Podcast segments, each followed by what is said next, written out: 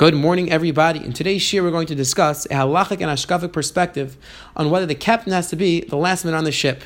In a time of danger, does the leader have to stay with his community, or no, the leader is allowed to leave, so he's allowed to run away so that he can save his own life. Today's shir was inspired because we were learning Yeshua together, and we saw that the Radak in Yeshua Perak Dalid brings down that when Klal Yisrael went through the Yarden, the pasuk sounds like Yeshua was the last one to cross the Yarden, and the Radak spoke out that near Yeshua over Bachrenes Yarden, Hever Kalam Lefanav, Kadeshi Yaiser, That Yeshua was the last one to stay in the Yarden because he wanted Klal Yisrael to have the confidence that they would all be able to go through safely. So that's why Yeshua was the last one who stayed in the Yarden and he only crossed after the rest of Klal Yisrael was saved, after the rest of Klai Yisrael crossed over. So this uh, Radak led us to this to explore this halacha, to explore the hashkafa. What is the Torah's perspective when a ship is drowning? For example, do we say that the captain is responsible and he should stay till the end? He's the leader of the ship, so he should stay till the end, or do we say no? The captain is like anybody else, and he has a din of chayacha kaidman. He has to save his own life. So, Bez Hashem, today's shir, we're going to discuss first of all the halacha. So, what happens when a ship is drowning? Who do we save first? Are we supposed to save the children, the woman, the, the men on the ship, the stronger people? Who do we save first? And then we're going to discuss in general the hashkafic perspective on when a community is in a time of danger. Should the leader stay with the community, or the leaders are should leave? They should run away, and maybe then they'll be able to save the people from where they run to. So let's start with the halachas with a few disclaimers. Number one, the, this discussion about who we save on a ship and does the captain have to stay on the ship to the end is really quite a complicated sugya, very complex, uh, quite a few sugyas which are all interconnected, which you really have to go through in order to learn the sugya well. And there have been many chuvas, unfortunately, which have been written recently that discuss this issue. And this is the shaila, the discussion of triage in a situation where you have many people who are sick. Many people, for example, during the current times of corona, where you only have a certain amount of ventilators, you have a limited amount of certain supplies. And now the question is, who should we give it to? Who should we give these items to? So it's really quite a complicated question. And Baruch Hashem, we have great Gedalim, great Rabbanu, Rabbanu who have written shuvas on this issue. So we're just going to try to give a basic outline, a basic overview of this sugya. So the idea, the main halacha, the main source for this discussion of who we save in a situation where you have many people in a situation of sakana, you have many people who are drowning, for example, or many people who need a ventilator. So the basic Mishnah which discusses this halacha is similarly a Mishnah in Haris and Nafid Gimel Aleph. The Mishnah in Haris on Daf Yud Gimel tells us that Ish Kaidam Isha The the Mishnah is giving an, a list, an order of who we save first. So the Mishnah starts off. You take a look at the Mishnah. Daf Yud Alf. The Mishnah says that Ish kaidem leisha ish kaidem leisha lahachis aveda. The Mishnah gives a list and says that a man comes before a woman lahachis. So the simple reading of our Mishnah sounds like that in a situation where you're not sure who to save, you save the man first. However, if you take a look, the Meiri over there already learns that this Mishnah is not going to. It's not referring to a situation of sakana where two people are in danger. Rather, it's referring to who we give tzedakah first. If two people need food, then we give it to the man before the woman. This halacha is brought down in Shulchan Aruch Nechlas Tzedakah that you give the man first. So it sounds like the Shulchan Aruch is going with the Meiri's Mahalach. However, the Ramah brings down over there that the Mishnah is discussing when two people are drowning. The Mishnah is, says that you save the man before you save the woman. However, Ramesha Feinstein and the Tzitz Eliezer, many other In their chuvas basically say that this Mishnah is not Negelach They discuss that either the Eliezer goes with the idea that this that the Mishnah is referring to tzedakah, or Ramesha says that this halacha only applies when all the other factors are equal. For example, they're the exact same age and they both came the exact same time and they're both the exact same situation of sakana. Then maybe we would apply this Mishnah. However, practically speaking, Ramesha and the Tzitz don't really go with this Mishnah in prioritizing who we stay first. Rather, they both give different conditions. It's really fascinating. You have to go through the tshuva as well. The opinions of, of Ramesha is definitely subject subject to debate between some of his children and some of his talmidim. What exactly Ramesha held, how it worked, how we save, how we save, and who we save first, and maybe dependent. You know, when Ramesha was discussing using limited resources, medical supplies, it may depend on who came in first to be treated. It may depend on who has more likelihood of a chance to be saved. Or Moshe even has a suggestion on certain scenarios. You may have to make a raffle, which is definitely a very interesting possibility. However, it's quite a complex shaila. These types of situations of limited resources, how do we respond? Definitely an interesting and complex shaila. You want to take a look inside. Or Moshe is a Chesh Mishpat, Siman Ein Hey. Take a look at the Tzitz Yezer in Chelek Yud Ches, Siman Aleph. Definitely interesting discussion. However, I was not able to find many chuvas or really any other chuvah besides for this one discussing the halacha of triage on a boat. Let's say you have a boat which is sinking. So now, what is the halacha? Who do we save first? Should we save the men? Should we save the women? Should we save the children? Should we save the less able-bodied people? Who do we save? So I was able to find Reb Chaim Hirschensohn Zatzal his chedushim on Masechtas Hayrs. Now, who exactly is Reb Chaim Hirschensohn? So he was a fascinating Talmud Chacham. He was born in Eretz Yisrael in 1857. He was a tremendous Talmud Chacham. He was an incredibly, incredibly prolific author. He wrote many, many, over 30 Svarim. He was involved in the yeshivas in Eretz Yisrael, and then later on in his life, he actually came to America. And he was the chief rabbi of Hoboken, New Jersey. He was the rabbi of the Hoboken Shul and the surrounding areas, and he was really a fascinating Talmud Chacham. His most, probably his most important sefer is a six-set volume of Svarim, which he put out called Malki Bakodesh, which are chuvas discussing the halachas of a theoretical state, of a theoretical Jewish state. He foresaw already the possibility, he, was a, he believed very strongly in the state of Eretz Yisrael. This is before the state was ever created, and he wrote the chuvas discussing what would be the halacha if the state's created. How do we set up a military system? How do we set up a system in court? How do we set up a hospital?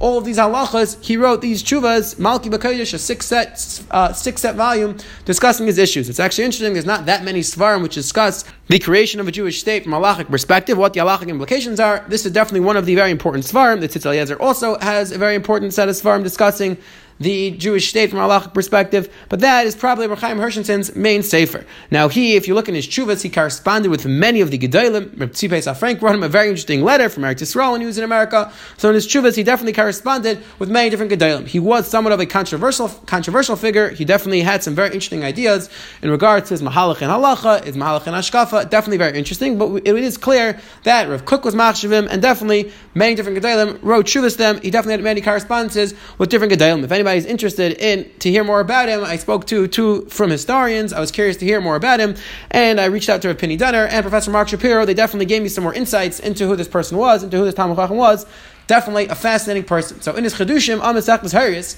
he discusses the Titanic, that when the Titanic went down, so he discusses what is the halachic perspective, uh, of the Titanic was sinking, and they only had a limited number of lifeboats, so who should they save first? So it's interesting, first he starts off by discussing that he heard that there were people who jumped into the lifeboats, he had men who jumped into the lifeboats, and the people on the ship, they kicked them off the lifeboats, they threw them off, and they said, no, women and children come first.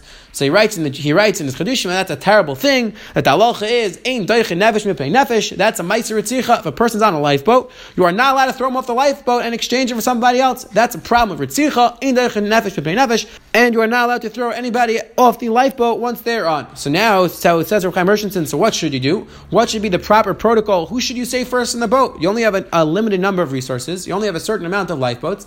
So who, so who should you say first? So he writes there that he believes that what should happen is that the captain of the ship, the person who's running the ship, the person who's, who's in charge, should set up a certain protocol. He should set up a certain, a certain set of rules, a certain set of guidelines, and those rules should be followed. However, he feels is the most appropriate. He doesn't really describe exactly what the conditions are and what the rules should be, how he should make the decision, but he says the captain should make the decision. He said he should set up who should be saved first, and they should follow those guidelines. And he says you do have to factor in the of Kiddush Hashem. He says, imagine if it was a Jewish captain and he totally made a Chil Hashem, however he set up his system, so you have to factor that in. However, we have to follow the halacha, he writes, so if the halacha contradicts with the, the you know, what the non-Jewish law would be, that we would not follow the non-Jewish law, we would have our own system. Again, he doesn't exactly give us a clear guidelines, clear guidance for who we say first, but he does say that he believes it's the captain's job to set up specific guidelines, specific rules, and we would follow that guidance. So now, what's the halacha? What about the captain? So now we haven't really spoke out. What should the captain do? Should the captain stay all the way at the end to save the people on the ship, or no? Should we say that chayacha kaim, his life comes first, and he should have the same responsibility? He should have the same mitzvah to try to save himself. So on the surface level. This is the sugya about mitzvah, really, where it's machlekes in Rikivim and Petura. The idea where the Gemara comes out that you have a pit, you have a bottle of water for two people. The Gemara says that chayacha kaidman machlekes, but we pass in chayacha kaidman, and the person should take a drink. So it sounds like on the symbol of from that Gemara that the person would have an obligation to save himself, and therefore the captain should make sure try to save himself and leave the ship even before everybody else is saved. However, there multiple reasons why one would assume that the captain should possibly stay. Number one is a possibility to say that if the captain stays on the ship, he'll be able to save more people. He'll be able to save everybody else on the ship, and if he leaves, then more people are going to die. So there's a possibility. If Cook discusses it in his chuvas, other other Paiskim discusses as well. And during the Holocaust, unfortunately, these shouts came up that a person who has the ability to save a rabbin, a person who has the ability to save many people and give up his own life, there's a very strong possibility that he, that he has an obligation, or maybe even if he doesn't have the obligation, he definitely has a mitzvah to do that. So number one, there's a reason to, to believe that maybe the captain should stay because he has the ability to save more people if he stays on the ship. Number two, there's an interesting tshuva from Rav Asher Weiss. Rav Asher Weiss discusses, discusses in Minchas Asher that even though in general the halacha is that a person is not allowed to put himself in a situation of sakana to save somebody else, definitely very interesting discussion. The Paitzkin, what the parameters are based on Yushalmi, Chuvas, or Advaz, what level of sakana a person is allowed to place himself in order to try to save somebody else. For example, a person who's at the edge of a river and he sees somebody drowning. So now if he goes in, he might also drown. Is he allowed to jump in and save that person? So it really depends. So again, it's really it's really a big discussion exactly what level of sakana a person is allowed to take.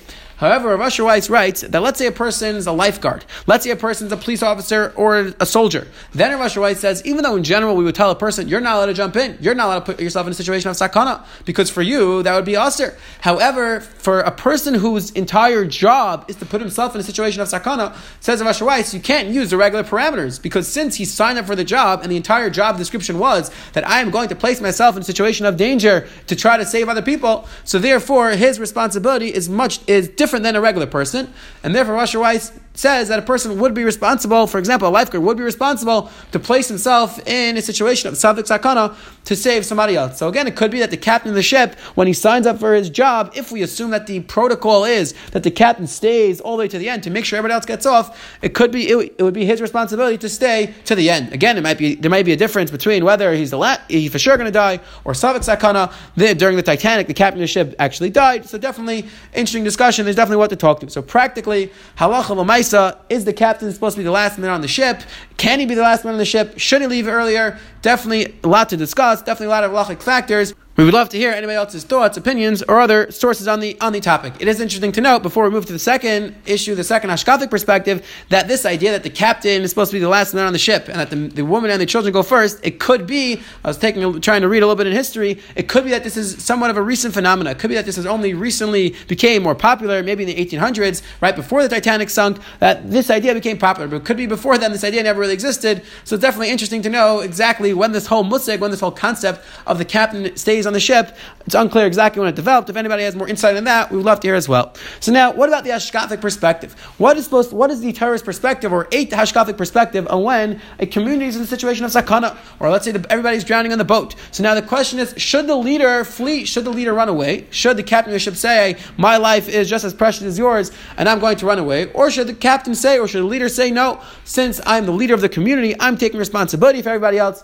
And therefore I'm going to stay till the end. So I believe one of the more important sources on the topic is the Drash's Chassam Sofer. The Drash Chassam Sofer in Shemais, the Chassam Sofer discusses this exact issue. The Chassam Sofer writes how the Noid Yehuda, there was a situation of Sakana in Prague where the Noid Yehuda left, where the Noid Yehuda lived, and the Noid Yehuda wanted to leave the city. He wanted to run away, so to, to get out of the situation of danger.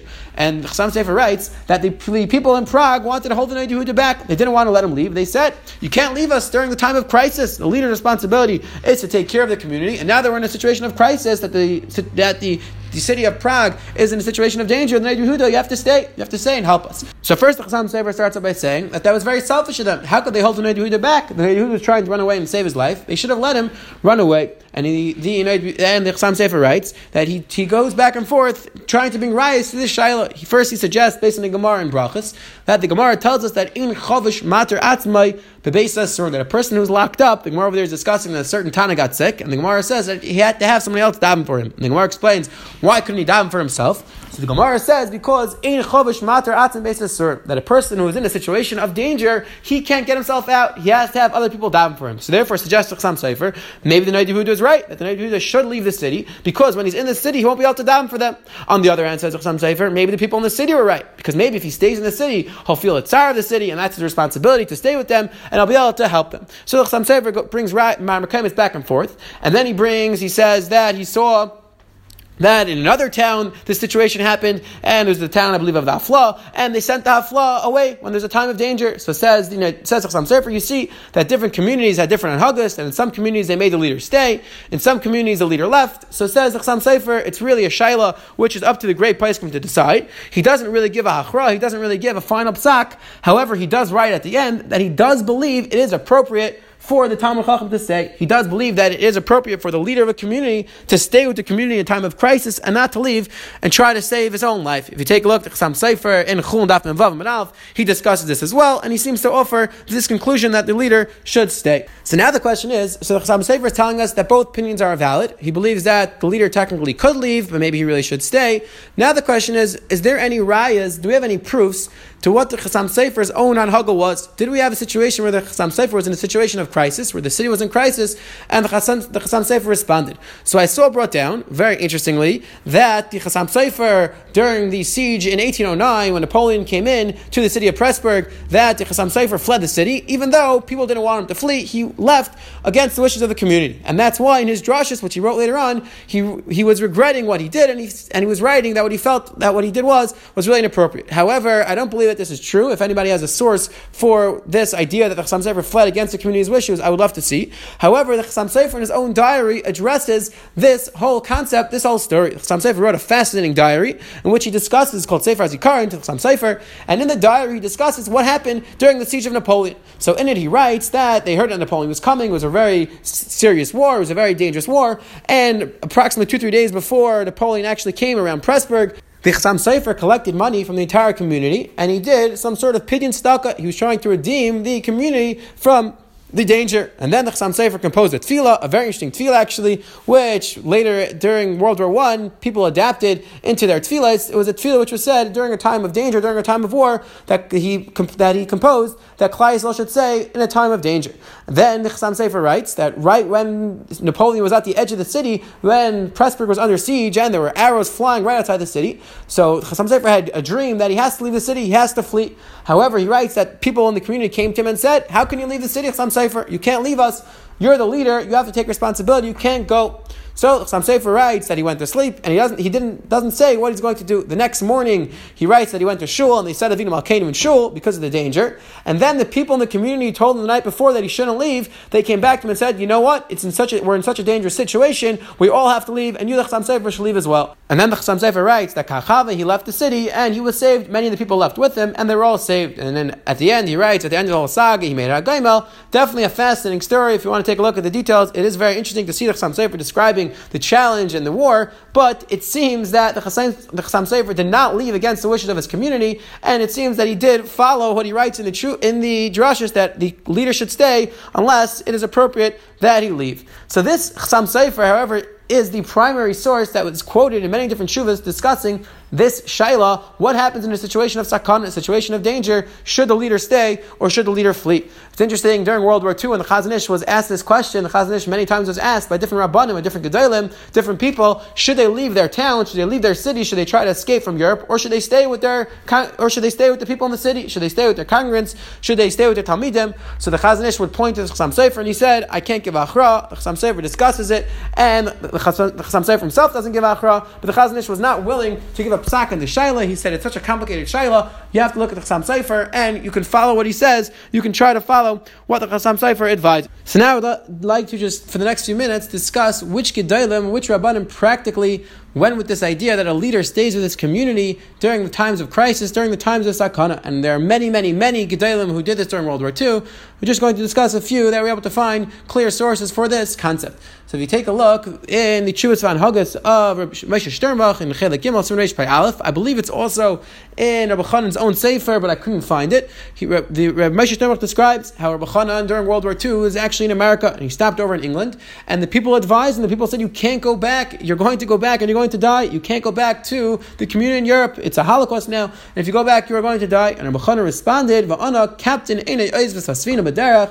Ubeprat kisharuach sa'ara miskar rebes. So Rabbi Wasserman Zechatzadik Levracha responded, the captain doesn't leave the ship when the ship is sinking, and especially when there are very strong winds which are going to destroy it. So you see, Rabbi Chanan was willing to sacrifice his own life, and Kachavar, Rabbi Chanan Wasserman went back, and he was nifter in the ninth fort. He was taken, captured in 1941, and he was murdered with everybody else in the city. It's actually very, it's amazing to see. Rabbi Ephraim Oshry in the Sefer Ramakim quotes the last words of Rabbi Chanan before he was nifter. It was really unbelievable. Rabbi Chanan's surrounded by his Talmidim, surrounded by the people in the city, and instead of breaking down in tears, instead of losing his composure, he gets up and he gives an entire speech. Rabbi Oshry was able to escape, and he gives us the speech Rabbi Chanan gave, and Rabbi Chanan describes how we have to prepare ourselves for Mikadashim Shemaim, how we're about to go up and die al Kiddush Hashem, and we should use this opportunity, says Rabbi Chanan, to be mechaper, to atone for the Averis of our Chaver in America. So you see, was willing to sacrifice his own life to go back and die with the rest of the community, and he was able to inspire them to die Kiddush Hashem. Another Gadol we see followed this Anhaga. Again, many, many, many Gedalim followed this Anhaga during World War One, World War Two. I'm sure earlier, just discussing a few of them. The Pietzetz, the Rebbe, the Eish Kodesh, who many of us now learn as Svarim, the Chavis Tamidim, and others. So the Pietzetz, the Rebbe, at the time when World War II broke out, he actually was in Switzerland, and he was encouraged by his Tamidim. They said, "Don't come back. How could you go back to Europe? You know you're going to die." And the Pietzetz Rebbe responded, "A Rebbe is not willing to descend into Gehenna in order to rescue his Tamidim is not considered a Rebbe." And the Tamidim said, "Yeah, but Rebbe, Rebbe, please stay. Don't come back. You're going to die."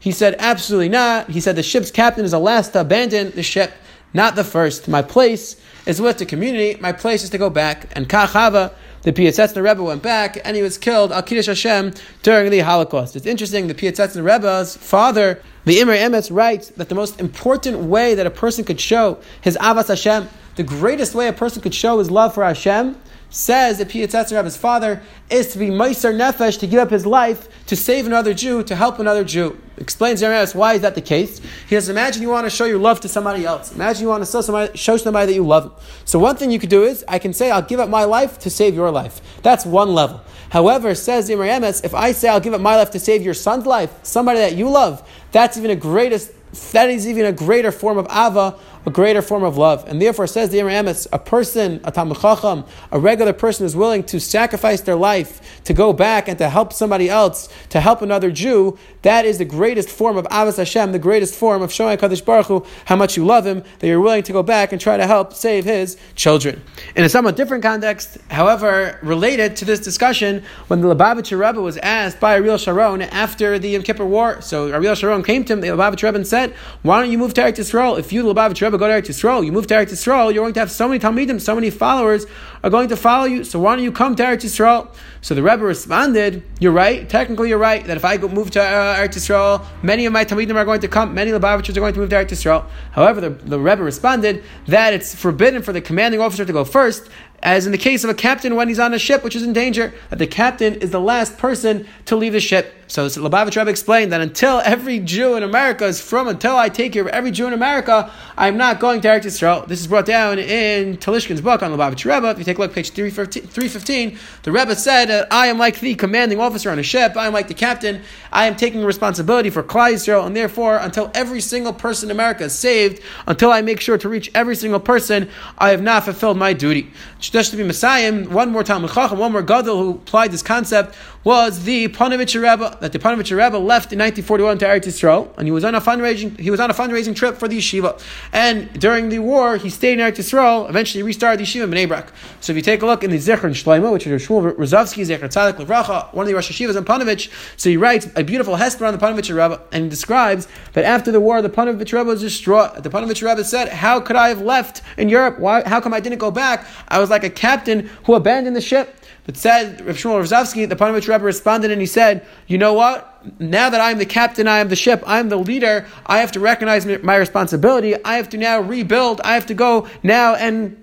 Rebuild all the communities that we lost, all the yeshivas that we lost, and in that way I'll be machaper for the fact that I wasn't there for the community. And it's interesting in Shlomo Hoffman's drushes and the Sichas of Shlomo, he describes how after World War II, many of the Gedolim came together in Eretz Yisrael and they were sitting together and discussing. They were all lamenting the destruction. The Gedolim were describing how many yeshivas they lost, how many great Talmid Chachamim, how many Rosh Yeshivas, how much Torah is now gone, and they were all just crying about the loss. And the Panovich Rebbe got up and he said, "Gedolim Chachamim, you're right." This is how much we lost. But that's not going to help us. We have to look towards the future. We have to look towards how much we can now rebuild. And Bez Hashem in Eretz Yisrael is going to be yeshivas, and there's going to be kailim, there's going to be Torah, there's going to be new gedalim. And the Panovich Rebbe was really an incredibly positive person, but that was the message he was trying to impart to us that a person who's a leader, a person who's taking responsibility for the community has to recognize that is his achrayas, that it's his job to make sure to lead the community properly, to make sure that they're coming closer to Hashem, to make sure that he's building places of Torah, to creating more gedalim, to creating Mekayim Torah, and that is the leader's responsibility. Just to end up with a short shot based on the ideas that we've been discussing, the Gemara Baba of Tzadi writes that when Avram Avinu was nifter, the Ummah Sa'ilim said, Woe is to the world that lost its leader, woe is to the world that, lo- that lost the captain to the ship. So now the question was, what were the, both Nakudas that were saying? We lost our leader, and we lost our captain. So I saw a beautiful shot based on the ideas that we've been discussing. That what they were saying was is that sometimes it's the leader's job to go in front, to lead the community, to go first. However, when the ship is sinking, when the the community is in a challenge of crisis, it's the leader's responsibility to stay to the end to make sure everybody else is saved. And that's what they were saying that Avram Avinu had both milas. Avram Avinu led the world. He was the one who led the world to come closer to Hakadosh Baruch Hu. He led the world. He led the battles. However, he was also the type of leader who was willing to take responsibility to stay to the end to make sure everybody else was saved. That everybody else was saved. Hopefully, all of the learning that we've been discussing today, the ideas that we've been discussing, will all be halacha of that we won't have to practically ever deal with these issues as Hashem with the coming of Mashiach.